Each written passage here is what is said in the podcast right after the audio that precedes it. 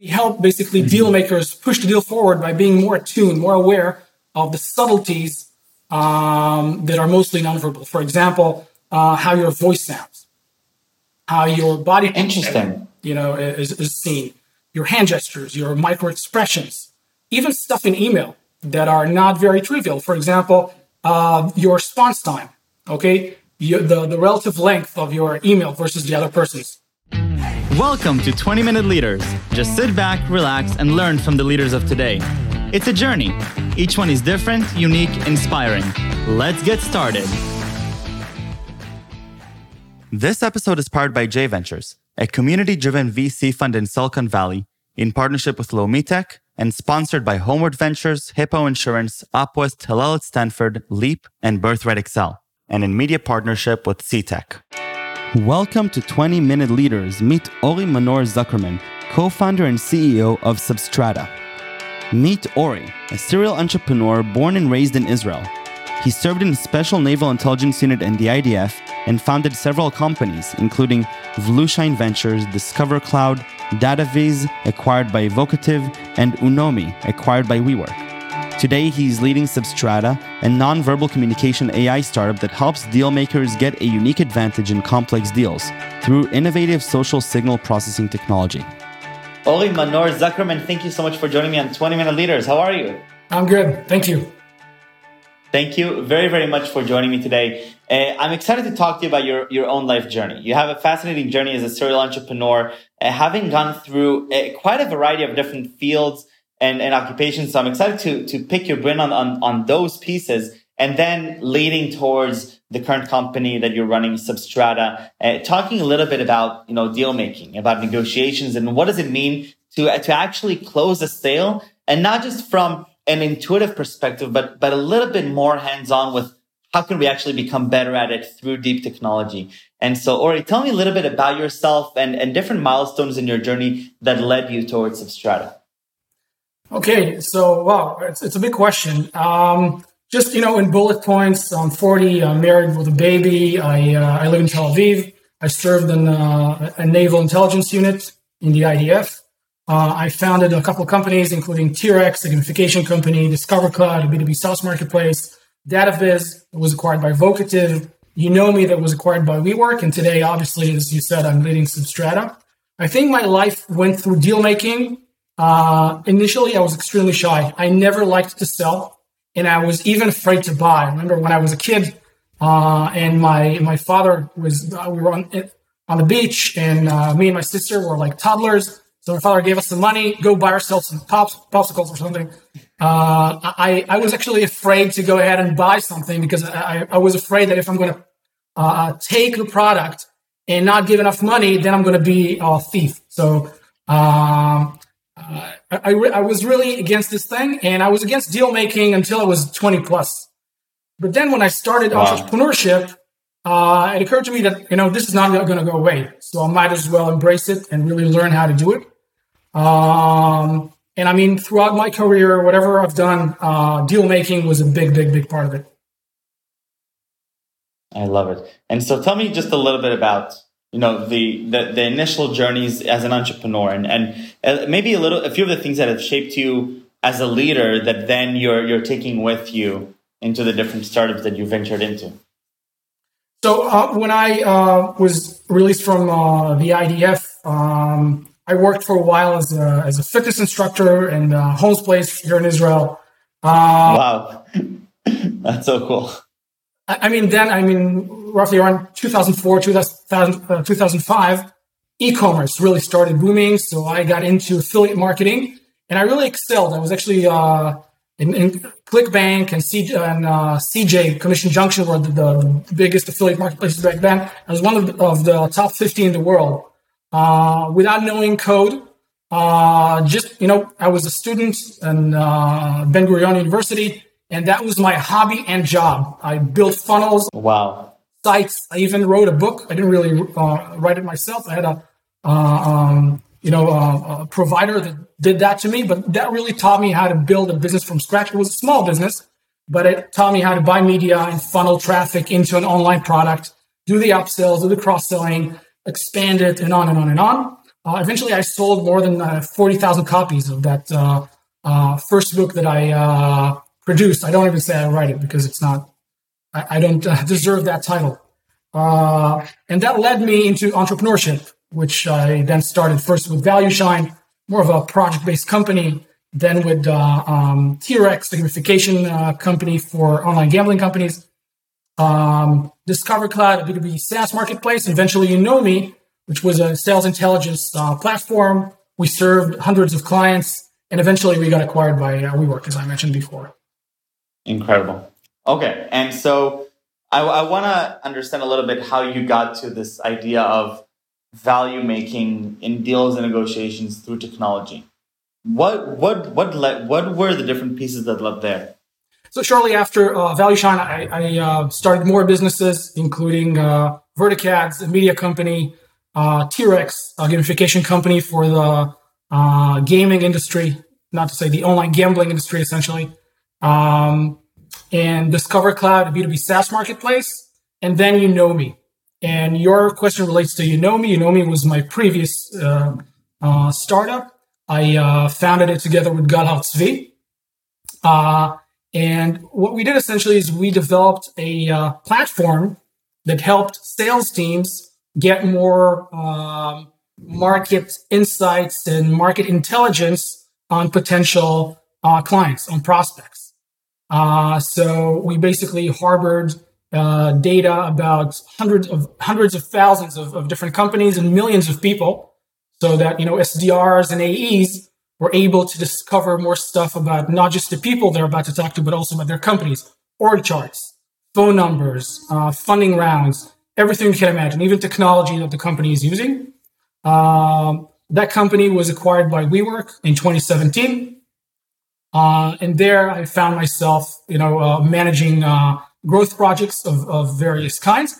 Uh, but the, the thing about Unomi was that it was about sales and we worked with a lot of sales teams. So I got very familiar with the challenges of, of salespeople and, and deal making. Uh, not just the stuff that we've done, and we had big, a lot of big clients, but also the stuff that our clients were doing. So I got a lot of accumulated experience uh, in this, the area of deal making and sales. So before we dive into Substrata, tell me a little bit about the world of deal making and sales from your perspective, and and what were some of the things that you learned that that aren't so trivial, you know, to the average, you know, entrepreneur or or you know, learner. Yeah. So what I discovered is that um, there's a lot of implicit stuff going on. So it's not just about having a great product, which is important, uh, a competitive product. It's not just about the information that you relay to the other end. It's also about the more subtle stuff. It's about the nuances. It's about the dynamics between the, the seller, so to speak, and the buyer or the AE and the prospect. Um, not just, I mean, it's throughout the, the process. It's the SDR and then the AE and then whoever uh, the, the lead is being uh, handed off to. Um, and the implicit stuff, at least in my um, experience, are the ones who you know make the difference. They, they can make or, or break the, the deal. And I think Substrata, in, a way, is uh, my way of, of um, you know downloading what I know, but uh, in the context of a deep learning uh, methodology and making it accessible to to a lot of other people. Way better than I could ever do it of course and way more accurate but that was that that that's where it stemmed from essentially.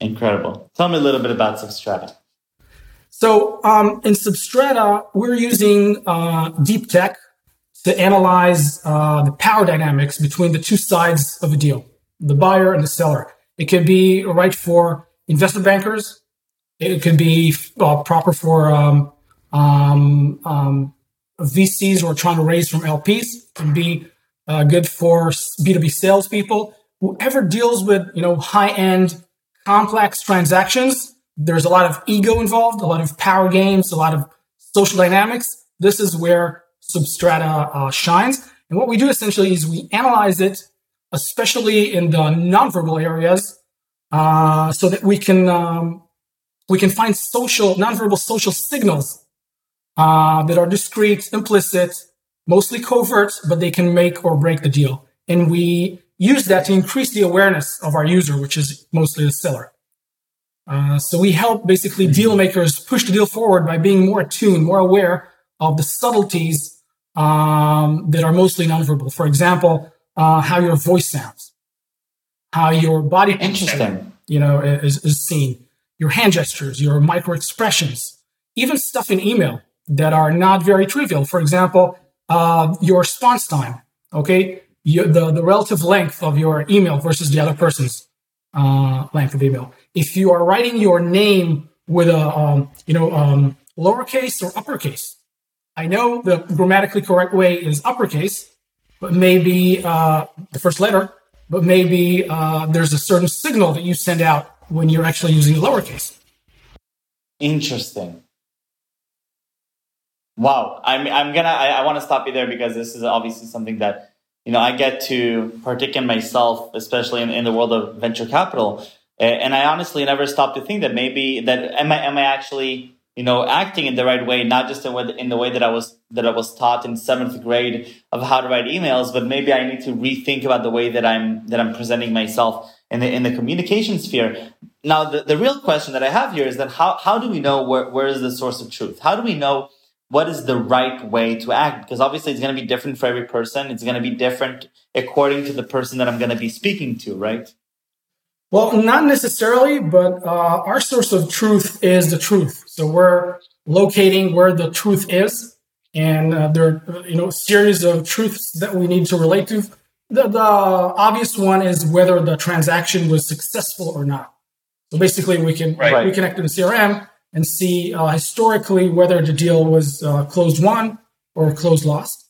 Uh, and that's one source of truth. But we always take, we also take smaller steps in that direction. For example, before you're uh, cooking a deal, uh, before you even get to the first Zoom meeting or, or face-to-face meeting, there's, there's a bunch of emails going on, whether it was inbound, outbound, or an introduction. And we can um, see where there's a certain decay. For example, if there's a decay, it means that the email efforts did not succeed. If there's a continued uh, engagement, it means that something is being done properly.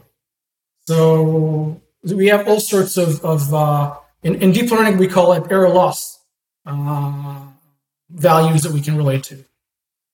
The, this, the way that you're that, that, then you're able to analyze it means that you're that you need to be a part of this process. You need to be a very intimate part of the negotiation and deal making process so that once you have the signal of whether the deal was made or not, you can then go back and trace and, and, and fine tune those errors. When you say you, you mean us as Substrata or the you? Yeah, yeah. Substrata, yeah. Substrata is a real time tool that also gives you uh, aftermath uh, analysis. So, yeah, it is part of the interaction. So, it follows you when you're sending emails, if you want it to, of course. Uh, it works alongside you when you are doing, um, you know, a Zoom session or whatever other conference tool you're using. Uh, and it connects to your CRM. So it basically escorts you throughout the process from the first email to the, the conversion point and, and post conversion. How do investors, salespeople, how do they react to this idea that they're going to have this tool that is going to be with them, you know, in real time, giving them feedback when, you know, a lot of it is based on relationships, based on intuition. How, what, what is sort of the, the uh, how, how are people receptive to what's happening here? It's a big step for a person who never heard about it. Um, and it, this requires us to do some market education because I think there's a lot of um, um, mystery, sort of, or, or BS mystery in, in, sales that people think that if you do X, this Y will happen. Uh, and I think people, most people don't really recognize what's going on uh, underneath, you know, what's really going on uh, when it comes to the power dynamics. Some kind of understand it, but they they put it aside. They don't really want to confront it because uh, right. sometimes you're losing. Sometimes it's not a good experience. Uh, we we we look we look at it in the eyes, so to speak, and we're confronting it. And uh, it's it's a I don't know if it's a leap, but it's at least half a leap to really fully recognize what we're doing. It's not trivial. What does this actually mean to the world of sales? That, you know, if now we're negotiating and, and a, a big part of it is the relationship form of it, how does this change the dynamic of, of the way that I am acting in the negotiation phase? If now perhaps some of my words, some of my punctuation, some of my demeanor is altered by by you know by somebody else giving me this advice? Yeah, so it depends on who you are. So if you're a very savvy right. deal maker and you you're intuitively attuned to these aspects, it's not a big change. It is a critical change because sometimes when you lose your mojo, it can help you, you know, uh, yeah. stay stay in the zone. But you really you, you can really you know slip into it very easily, and it's going to be very helpful and useful uh, as a correcting tool, like an invisible aid. Um, for for the less savvy deal makers, it's like total game changer. Uh, because it suddenly makes them fully aware of all the errors that they're doing, of all the stuff that they're that they're um, uh, not even thinking about. I love it because I'm, I'm guessing that there's so much low hanging fruit that people don't even have that person that sits in and you know on you know fly on the wall to give them this the, these little tips and advices not even things that change their personality but things that maybe they don't know about you know the culture of the other person or are not really cognizant of the way they're responding to the way we're talking. A, a lot of these things right? Yeah totally agree. I love it. Where does your you know vision lie with this? So if you're looking at you know today's real-time software with, with substrata and you're looking more broadly about this world of deal making negotiations a lot of the social interaction behind making, closing sales what, what is sort of the grand vision here my grand vision is not to be um, focusing solely on sales i think this can be extremely helpful for uh, hr for example because of you know post covid we have more and more remote interviews uh, right. I think this can be fantastic for both sides, by the way for the interviewer or for the interviewee. Um, it can be also, you know, uh, good for the defense industry, but we're not really going that way, at least not at the present, because we really don't want to politicize the company or do anything of that sort. um, but some people say, and I hear that, I heard that so many times that it might be effective for dating. And to some extent, I agree. It can. I'm not sure we're going to go there. Interesting. wow, interesting. And I, am guessing that that's applicable both to those to, to the real world and the and the you know the physical world and the virtual world. Uh, you know, with with the devices always on us, they can always give us some indication. What where you know what's really inspiring you about about your day to day. So one of the things that I'm always curious about, especially with people that that have such an incredible journey like yours and have, have done different things. Every day you choose to wake up and to lead Substrata. So why why what why do you do what you do? I, I think um, there's something really bold about this. And sometimes it's deterring. Sometimes it actually uh, eats you up because the, the challenge, the technical challenge, is extremely hard, excruciating, but it's also extremely exciting. And th- there's a good feeling in the air that we've, first of all, we've kind of cracked a, secret code and that we were able to really take a, a, tiny peek into the truth, and then to, to make that you know accessible to others and make it um, accurate and and uh, reliable. That's a big big challenge. Uh, and I think I mean it's also when you talk about nonverbal communication, it's a second language that everybody speaks, but most are not aware of. Think about the fact that right. Um, how only you know very good politicians are you know fluent speakers of that language, and in a way we're kind of um, commoditizing it so that more people can can enjoy the um, you know, the advantages of being more fluent in nonverbal, not just making it the, right. the advantage of, of, of, the precious few. I, I love it, and if you know if you're looking at you know just some traditional things that that I or some of my friends in the space should be looking for as you've now spent some, some good amount of time thinking about this space, what, what are some things that we should be keeping in mind as we approach you know, negotiations, deal making, uh, you know, from your perspective? Are you looking for like uh, easy tips or something? Uh... Not, not easy tips, but maybe questions that are non-trivial that we should be asking ourselves that we may not even know to ask. Just like this idea of punctuation, I never thought of asking myself, am I using the right form of punctuation in my communication? Or lack of punctuation. Or lack of. So I think, I don't know, a good question would be, I guess, um, what, who do I need to be in order for the other person to trust me or look up to me and buy what I'm saying? Interesting. That would be a good question to ask. So, in other words, understanding the stakeholders, you know, where, where they're coming from and what they may value and what kind of persona they might be more comfortable working with in this specific scenario, which is not necessarily the one that you that you're usually portraying. Yes, but but it's not necessarily about changing our character. It's more about changing our position or perceived position in the interaction. Right. Um, right. And putting ourselves in the other person's shoes, obviously. Um, and if you do that, it's really going to help, I think.